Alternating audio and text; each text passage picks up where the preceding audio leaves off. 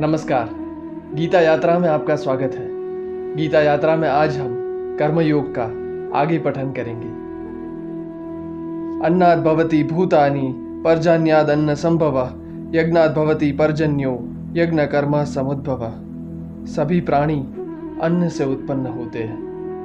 अन्न की उत्पत्ति वर्षा से होती है। वर्षा की उत्पत्ति यज्ञ से होती है तथा यज्ञ की उत्पत्ति कर्मों से होती है। हम कल ये अनुमान कर रहे थे कि शायद देवताओं और मनुष्यों के बीच का संबंध, देवताओं और जीवों के बीच का संबंध यज्ञ है और यह यज्ञ प्रकृति और जीवन के बीच का वह संबंध है जिसमें जीवन प्रकृति की उन्नति के लिए प्रयत्न करता है और प्रकृति जीवन की। लेकिन आज यहाँ पर यह सिद्ध हो गया। क्योंकि यहाँ पे यह स्पष्ट लिखा है कि वर्षा यज्ञ विहित कर्मों से उत्पन्न होती है। अर्थात ऐसे कर्म जिसमें हम प्रकृति का जतन करते हैं, प्रकृति का संरक्षण करते हैं और बाद में प्रकृति हमें पोषित करती है।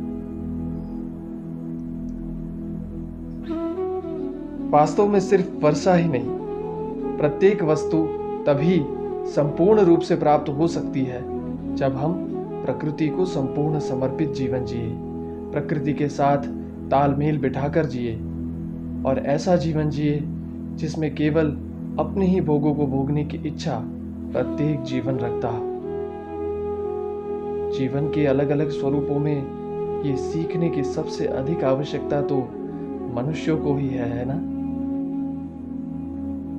कर्म ब्रह्मोद्भवम विधि, ब्रह्माक्षर समुद्भवम तस्मात् सर्वगतम ब्रह्म नित्य यज्ञ प्रतिष्ठितम। यह कर्म वेदों से उत्पन्न हुए हैं। वेद परमात्मा से उत्पन्न हुए हैं। इसीलिए यह सिद्ध है कि सर्वव्यापी परम अक्षर परमात्मा सदा ही यज्ञ में प्रतिष्ठित है। एवं प्रवर्तितम चक्रम नानुवर्त यति अघायुरिंद्रियारामो मोघम पार्थ सजीविति। हे पार्थ, जो मनुष्य इस लोक में इस सृष्टि चक्र का अनुसरण नहीं करता।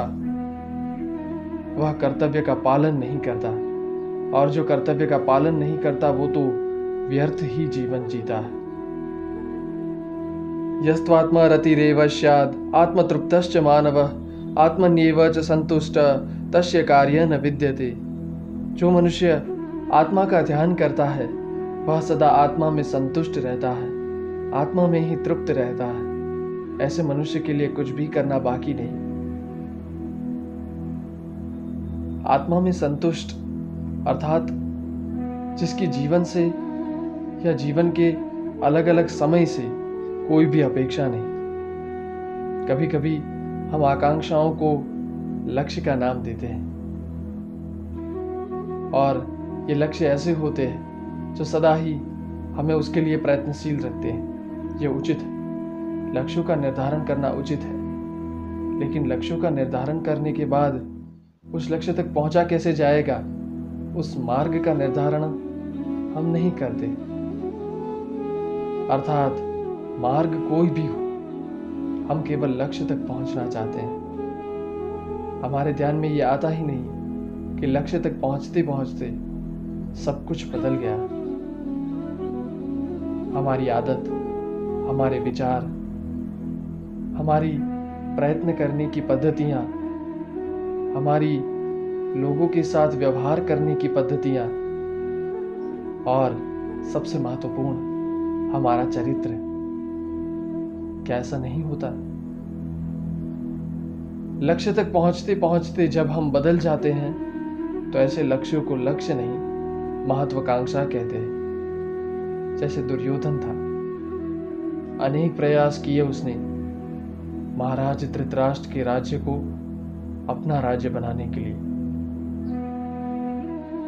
धर्म से विमुख होकर जिस लक्ष्य को प्राप्त किया जाए, वह लक्ष्य कभी संतुष्टि दे ही नहीं पाता।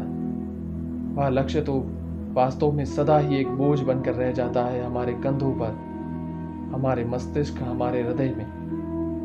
क्या ये सत्य नहीं?